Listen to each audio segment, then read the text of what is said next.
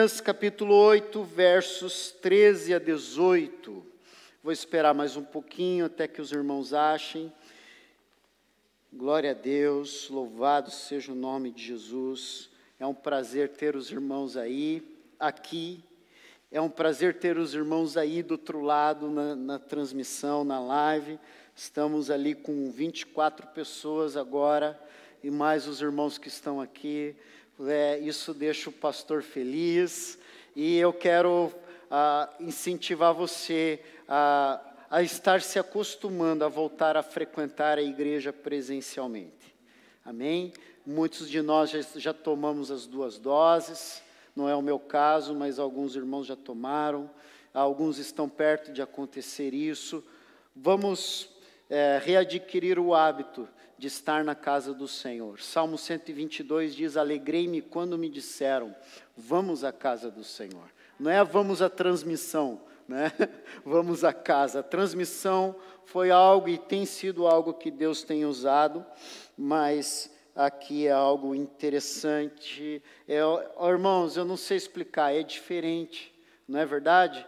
Você, eu e você que assistimos por muito tempo na televisão a transmissão da igreja e agora a gente vindo aqui não é diferente, né? Então quero incentivar você a estar aqui. Essa minha fala deu tempo de você achar e nós vamos ler então Neemias 8, 13 a 18 que diz assim: No dia seguinte ajuntaram-se a Esdras, o escriba os cabeças das famílias de todo o povo, os sacerdotes e os levitas, isto para tentarem nas palavras da lei.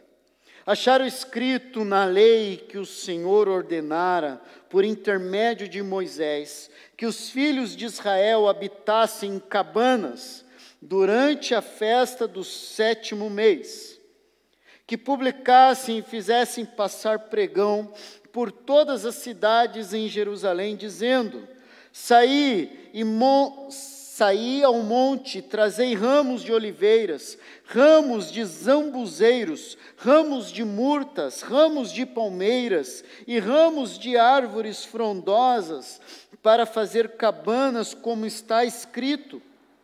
Saiu, pois, o povo, trouxeram os ramos e fizeram para si cabanas cada um no seu terraço e nos seus pátios, e nos átrios da casa de Deus, e na praça da porta das águas, e na praça da porta de Efraim.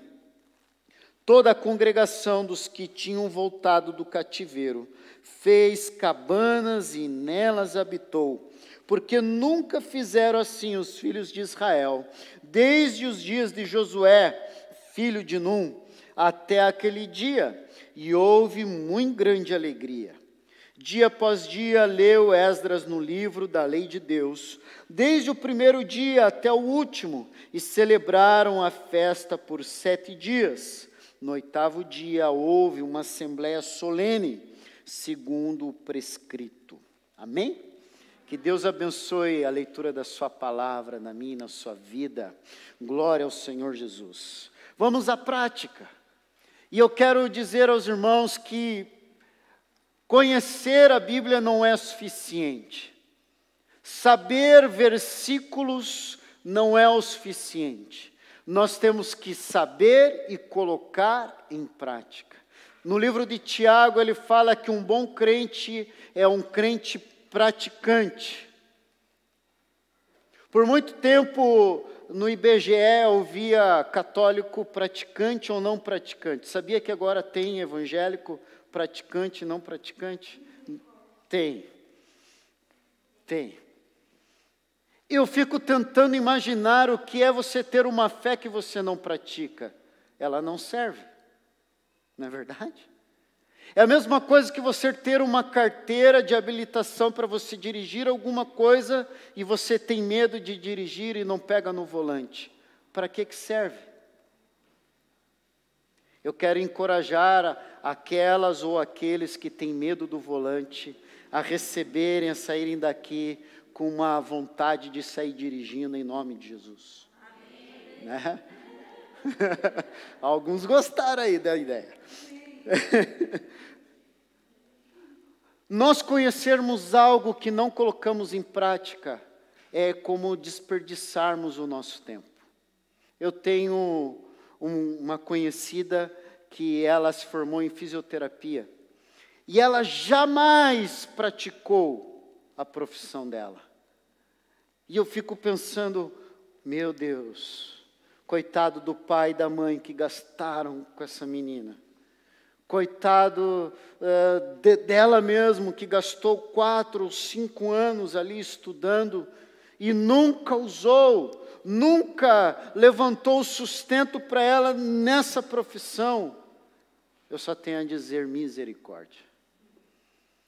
Irmãos, nós conhecermos algo que não praticamos é danoso para a nossa alma, para o nosso coração, é algo que, nos, que pode algum dia nos trazer tristeza. Mas em nome de Jesus, eu quero que você entenda que a palavra de Deus, e trazendo isso para a vida espiritual, aquilo que conhecemos, nós temos que planejar em colocar em prática em nossas vidas. Posso ouvir um amém por isso? Aquilo que você ouvir, aquilo que for novidade para você, aquilo que for um conhecimento novo que o Senhor trouxer para o teu coração nessa noite, planeje colocar em prática, porque isso fará com que a tua fé esteja em movimento, ela esteja viva e ela esteja em uma crescente para a glória de Jesus. O versículo 13, ele é a continuidade, fala ali no dia seguinte. No dia seguinte do que? Do que os irmãos tiveram contato com a palavra de Deus. Aquilo que nós falamos no domingo passado. Eles prepararam um dia, eles ouviram a palavra, eles se quebrantaram diante da palavra, mas chegou o dia seguinte, e o dia seguinte era o dia em que eles tinham que colocar em prática aquilo que eles tinham ouvido. E no calendário daquilo que eles tinham ouvido, no calendário judaico, no calendário de Israel, naquele momento, havia uma festa muito importante, que tinha sido abandonada, esquecida, deixada de lado, que era a festa das cabanas. E essa festa, ela remetia ao tempo em que o povo peregrinou durante 40 anos no deserto, habitando em tendas. E essa festa nada mais era do que uma semana para eu relembrar que Deus é o meu sustento. Amém? Como eu gostaria que essas festas fizessem parte do nosso calendário.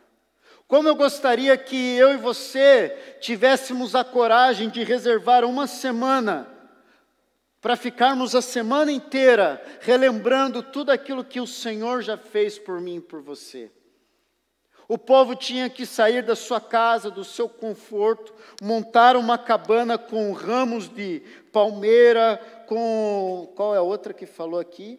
Oliveiras, né, zambuzeiro, não faço ideia o que é isso, com ramos de murtas. Murtas eram pequenos arbustos. Com tudo isso, eles montavam ali a sua cabana, o seu lugarzinho, o lugar onde Deus falaria com eles durante uma semana. Eu lembro de um professor do meu seminário que ele tentou aplicar isso para os nossos dias e ele falou: "Isso, essa festa das cabanas cabe muito bem quando a igreja sai em um retiro sai para um lugar, ela sai da sua casa e ela vai para um lugar, porque naquele lugar ela pretende que Deus fale com ele. Na minha e na sua casa, muitas vezes nós estamos acometidos ali com a nossa rotina, somos escravos da nossa rotina, estamos presos aos nossos hábitos. E é importante que muitas vezes nós deixemos tudo isso para trás para que eu e você possamos prestar atenção para ouvir o que Deus tem para falar para nós. Em nome de Jesus, que a festa das cabanas seja restaurada na igreja do Senhor Jesus. Que eu e você tenhamos a coragem de reservar uma semana para meditar na palavra, para se alimentar daquilo que é sagrado, daquilo que é espiritual. O nosso corpo precisa de alimento, não é verdade? E domingo geralmente é aquele dia em que a gente prepara a barriga para sair da miséria. É ou não é verdade? Não é? Domingos é um almoço especial para a maioria de nós, é ou não é? É, você fala, pelo menos um franguinho assado, né? pelo menos uma carninha diferente, pelo menos um prato diferente, porque nós imaginamos que aquele dia seja um dia em que nós podemos sentar como família, conversar como família, sem correr e prestar atenção um no outro, não é verdade? Eu gosto do domingo, eu gosto desse dia especial em que nós comemos sem pressa, nós comemos um alimento, um alimento especial. E eu quero te dizer, querido, que o domingo também deveria ser o dia onde você reservasse para se alimentar de uma maneira especial espiritualmente. Muitos de nós chegamos na igreja cansados, ou pensando no que temos que fazer, ou com algum compromisso já agendado depois do culto, ou alguns nem vieram porque preferiram fazer outra coisa na hora do culto. Não estou dizendo que isso é pecado, mas eu estou querendo que você entenda uma coisa, querido. Para que eu e você venhamos colocar em prática a palavra de Deus, nós precisamos valorizar aquilo que temos ouvido, aquilo que temos recebido da parte de Deus em nossos corações. Há tempo para tudo debaixo do céu, não é isso que diz Eclesiastes? Há tempo de comer, há tempo para deixar de comer, há tempo de costurar, há tempo de coser, que é, que é descosturar. Há tempo para tudo. E nós precisamos entender que é um tempo para que eu e você venhamos reservar para ouvir o Senhor falar aos nossos corações. Posso ouvir um amém por isso? E o que me chama a atenção aqui, queridos, é que aquela, aquele povo, ao ouvir a palavra, no dia seguinte ele começou a colocar em prática, começou os preparativos da festa das cabanas, começou os preparativos para algo que tinha sido esquecido e abandonado. A palavra de Deus fala no versículo 17 que desde os dias de Josué não se comemorava a festa das cabanas. Irmãos, de Josué até aqui, mais ou menos, dá no mínimo 500 anos por baixo, que essa festa tinha sido esquecida. E essa festa ela tinha um objetivo: relembrar que Deus é o nosso sustento. Essa festa ela coincidia com o tempo da colheita. Irmãos, a colheita para esse povo naquela época, para mim e para você, tempo da colheita não faz diferença nenhuma, porque nós somos bichos urbanos. Ninguém colhe quase nada aqui, só a Palmira que tem um, um pé de mimosa ali, fantástico, que esse ano aí deu bastante, né? Recebi uma sacolada aí, foi top. Mas não passa de um pé de mimosa. Mas a gente não faz ideia do que seja. Oi, minha mãe. Ah, é o pé de pêssego. Irmãos, aguardem setembro ali, outubro. Eu vou trazer alguns pêssegos aqui para os irmãos, tá bom? O pé não é meu, mas eu já estou me comprometendo. mas, queridos, voltando aqui, nós não sabemos o que significa de uma maneira profunda o tempo da colheita. Talvez alguém aqui já viveu, já viveu na roça, já viveu é, de colheitas, sabe o que é isso e sabe a festa que é, e sabe que é um tempo de tirar, é, de, de terminar com as vacas magras, porque é um tempo de encher o bolso, não é verdade? O agricultor ele festeja a colheita. E aquele povo ele festejava a colheita porque era o tempo da abundância. Era o tempo onde ele podia se preparar para enfrentar o restante do ano. E eu quero que você guarde no teu coração, querido, celebre as colheitas que Deus tem te dado. Celebre porque você não sabe quando será o seu dia da escassez. Talvez você possa falar para mim: ih, pastor, faz tempo que eu não sei o que é colher. Mas fique tranquilo, ser fiel até a morte e dar-te-ei a coroa da vida, isso significa ser fiel ao Senhor, que o tempo da colheita virá mais uma vez sobre você. Creia nisso, receba isso no teu coração. Mas para que a gente coloque em prática aquilo que temos recebido, quem tem que tomar a iniciativa são aqueles que lideram. E foi isso que aconteceu. Esdras, os escribas, os cabeças das famílias, os sacerdotes, os levitas, todos eles se atentaram para a palavra e colocaram no seu coração o desejo de praticar a palavra de Deus. Irmãos, se nós tivermos na igreja uma liderança descompromissada com a palavra, nada do que Deus tem nos prometido irá acontecer, porque Deus ele age de acordo com o meu e o teu compromisso. Deus ele age de acordo com o compromisso da sua igreja para com as suas palavras que são vida, para as suas palavras que têm um peso eterno sobre os nossos corações. E aquele povo começou a perceber que haviam pessoas comprometidas. Sabe o que as pessoas querem aí fora? É ver o teu compromisso com o Deus que você anuncia. Não adianta você falar que é de Jesus se você não tem compromisso com a palavra, se a tua boca é tão suja quanto a de qualquer outro aí fora, se os teus pensamentos são tão impuros quanto qualquer homem promíscuo ali fora que eu e você sejamos comprometidos com as coisas de Deus, que eu e você sejamos comprometidos com a palavra de Deus, para que todos possam enxergar a mim e a você e ver Jesus agindo em nós. Havia uma musiquinha que meu avô gostava de cantar, que era assim: Eu vejo Jesus em você, né? Ai, irmãos, Desculpa, tá com, com, a melodia que fugiu. Mas a letra era mais ou menos assim: Eu vejo Jesus em você. Você representa quem Ele é. Você é uma, você é uma porção dele. Eu posso ver que Ele habita em você. Que as pessoas ao olharem para mim, para você, elas percebam que o Senhor está se movendo em nós. Amém?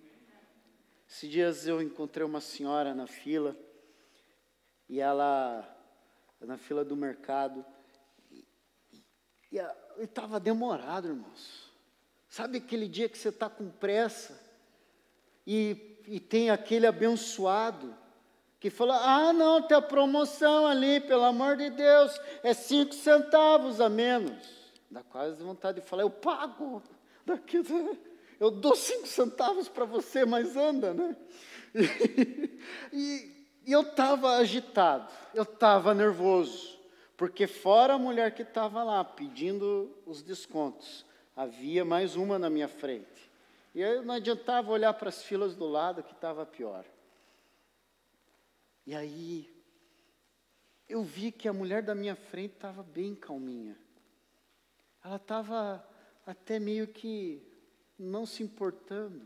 A, a própria caixa do mercado estava agitada com aquela senhora que todo produto pedia o desconto. E aí aquela mulher virou para trás assim e disse assim: Para que pressa? Para que? Deus está em todos os lugares, Ele está aqui. Ela falou isso para mim. Aí eu, eu fiquei morrendo de vergonha, irmãos, porque eu não estava vendo Deus lá. Eu fiquei morrendo de vergonha, porque eu estava longe, eu estava querendo moer a mulher da minha frente. Eu estava morrendo de vergonha, porque eu não estava naquela, na sintonia que aquela pessoa estava na minha frente. Irmãos, aquela mulher tinha Jesus nela. Ela não precisou falar muita coisa. Eu pude perceber que nela havia Jesus. Ela era comprometida com Deus. Eu quero falar a você nessa noite, querido. Eu e você precisamos ser aqueles que tomam iniciativa de observar a palavra de Deus. Que você não seja cobrado para observar a palavra de Deus, mas que você seja aquele que toma a iniciativa de praticar as sagradas escrituras na minha e na tua vida. Amém? Segundo ponto que eu quero destacar nessa noite é que por causa da iniciativa da liderança, aquilo foi contagiante e aquilo alcançou todo o povo. Aquilo alcançou a, totalidade daqueles irmãos. O versículo 16 diz assim: Saiu, pois, o povo e trouxeram os ramos e fizeram para si cabanas, cada um no seu terraço e nos seus pátios e nos átrios da casa de Deus e na praça da porta das águas e na praça da porta de Efraim. Irmão, sabe eu, que às vezes meu coração fica fica dolorido, porque muitas vezes eu, eu, eu planejo, eu sonho, eu quero fazer coisas aqui na igreja, e às vezes a gente, como pastor, quase tem que implorar para o irmão comparecer. O que talvez esteja faltando é os irmãos verem que o meu coração está ardendo por Deus, está ardendo pelas coisas de Jesus. Eu não quero pôr a culpa em ninguém, mas eu quero, uh, querido, refletir com você nessa noite que as coisas de Deus, elas não podem ser penosas para nós, mas tem que ser algo espontâneo, algo alegre, algo festivo, algo feliz. Como eu disse aqui no Salmo 122, alegrei-me quando me disseram: "Vamos à casa do Senhor". Cadê o sorriso, irmão? Eu, eu, eu em nome de Jesus, eu estou vendo debaixo dessas máscaras o sorriso. Estamos em um ambiente festivo, alegre, estamos em um ambiente que o Senhor nos trouxe, não para nos oprimir, não para nos chatear, mas para ministrar, tocar, curar os nossos corações.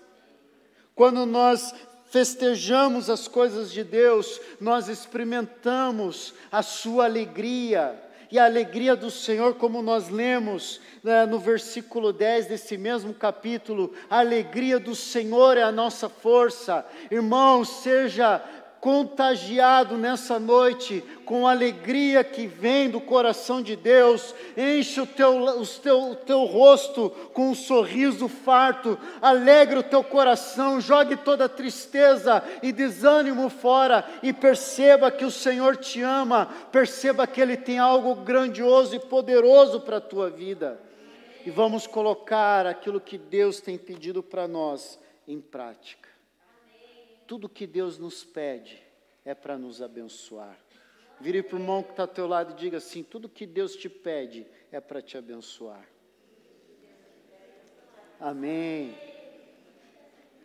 Quando Deus te pede fidelidade com Ele, é porque um relacionamento puro, sincero e transparente é um relacionamento inabalável.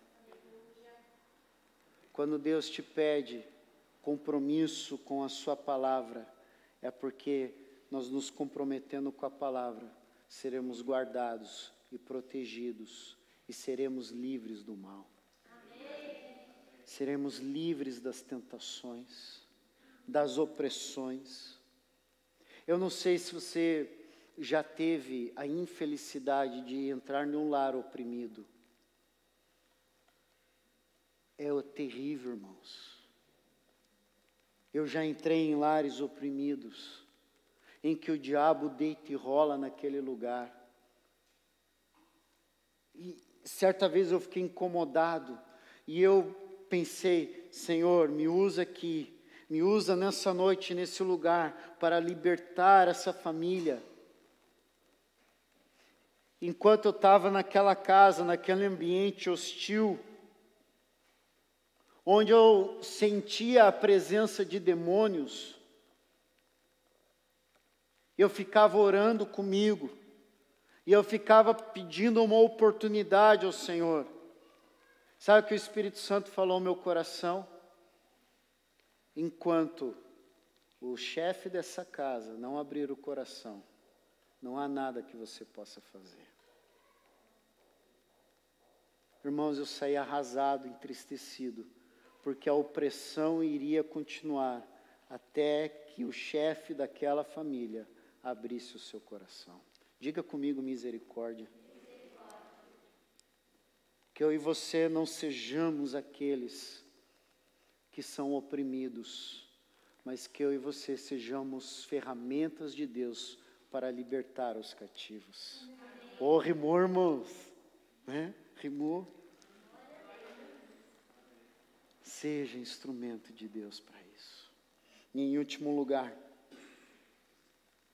muitos imaginam que a alegria é resultado de todos os acontecimentos, de todos os teus sonhos realizados. Doce ilusão. Sinto te dizer que a maioria dos teus desejos nunca se tornarão em realidade. E glória a Deus por isso. Porque a maioria dos nossos desejos são egoístas, são carnais, são mundanos, são para essa vida somente. Mas quando nós nos rendemos àquilo que Deus tem para nós, quando eu e você nos rendemos em, obedi em obediência ao Senhor, tudo aquilo que nós fazemos é transformado em uma alegria duradoura, com ecos na eternidade. Quero recomendar a leitura de um livro do John Bevere, Movidos pela Eternidade. Eu e você não podemos ser movidos pelos nossos sonhos e desejos. Eu e você temos que ser movidos por aquilo que Deus espera da minha e da sua vida. Eu não estou aqui para que Deus venha satisfazer e alegrar o meu coração. Eu estou aqui para aprender a obedecer ao Senhor e na obediência vem alegria. Amém? Eu tenho dois filhos pequenos, se bem que a Vitória já não está tão pequena assim. Mas você tem que ver a alegria, a alegria deles quando eles chegam assim, pai, hoje eu obedeci a mãe. Pai, aquilo que você falou para eu fazer com a mãe, eu fiz, tá? E ele fica alegre por ter me obedecido, e ele fica alegre por não ter apanhado, e ele fica alegre por ele não ter sofrido as consequências da sua desobediência. Querido, eu quero declarar sobre o teu coração que quanto mais você obedecer, mais você será um homem e uma mulher feliz. Quanto mais você viver em obediência à palavra de Deus, mais sorriso farto estará no teu rosto. Em nome de Jesus. Durante aqueles sete dias da festa das cabanas, durante aqueles sete dias, o povo meditou na palavra, meditou na lei de Deus, celebraram a festa por sete dias. Sabe que nós não entendemos esse tipo de festa aqui? Porque nós imaginamos que festa é como a maioria de nós um dia já comemoramos na nossa cultura. Mas uma festa cristã não é uma festa onde a nossa alma tem prazer. Mas uma festa debaixo das bênçãos de Deus. É uma festa onde eu e você somos ministrados a nível de espírito pelo nosso Deus. Sabe o que é você ouvir a voz de Deus? Sabe o que é você ter a sua mente transformada, a tua alma sarada e curada? Sabe o que é você sair de uma festa mais feliz do que chegou? Essa é uma festa bíblica. Essa é uma festa que tem um princípio diferente. O princípio de uma festa cristã, ela não está nos prazeres que sentimos naquele momento, mas ela está na, no quanto Deus ministrou na minha vida durante aquela festa. Eu creio num Deus que me, que me visita. Eu creio num Deus que fala comigo enquanto eu dirijo. Eu creio em um Deus que pode falar comigo na fila de um mercado. Eu creio em um Deus que pode ministrar o meu coração na fila de um banco. Eu creio em um Deus que enquanto eu pedalo, eu posso sentir a Sua presença e ouvir a Sua voz. Eu creio em um Deus que eu sentado no vaso, no meu banheiro, eu posso receber a ministração dele. Credo, pastor. Você tentou imaginar e não, não deu boa, né? Mas, querido, fique tranquilo. Não há lugar onde Deus não possa te visitar. Amém? Tinha, eu tinha um amigo que ele estava meio que se desviando. E aí, um dia ele resolveu ir na casa da luz vermelha. Eu preciso ser mais explícito, irmãos? Tranquilo, né?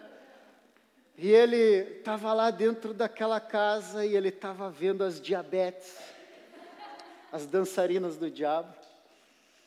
E ele falou que ele estava lá, ele estava curtindo. Mas no meio daquelas danças, no meio daquela zona, o Espírito Santo fala ao coração dele: Ei, eu tenho um outro plano para você. Saia desse lugar agora. E ele saiu. E ele disse assim para mim: Cara, eu nunca pensei que Deus fosse me achar lá. E ele ficou com um temor no coração dele, uma alegria de saber que, mesmo ele fazendo algo errado, algo pecaminoso, Deus ainda foi ao encontro dele naquele lugar. Eu quero falar ao teu coração nessa noite, querido. Não importa o que você fez até aqui, não importa o que você tem ouvido, não importa o que você tem sentido, entenda uma coisa: aquilo que você tem recebido de Deus, coloque em prática. Amém? Não deixe para depois. Eu sofri desse depois, durante o meu período da escola. Eu, eu tinha uma mentalidade assim, não, quando eu for para o ensino médio, eu vou ser crente de verdade. Porque lá ninguém vai me conhecer. E lá eu vou ser de Jesus. Aí cheguei no ensino médio, Deus o livre. Meu Deus do céu. Que nem meu cunhado diz, fiquei mais doido que o giraia. Não serviu aquilo que eu prometi para Deus, não serviu, sabe por quê? Porque eu posterguei o colocar em prática. Aquilo que você tem recebido de Deus, comece a colocar em prática agora, amanhã, não deixe para depois. Amém? e que a alegria de obedecer ao Senhor inunde o teu coração. Mais vale obedecer do que sacrificar. Amém? Deus não procura o teu sacrifício, Deus não procura o teu esforço, Deus procura o teu amor, a tua dedicação, a tua entrega a Ele. Amém?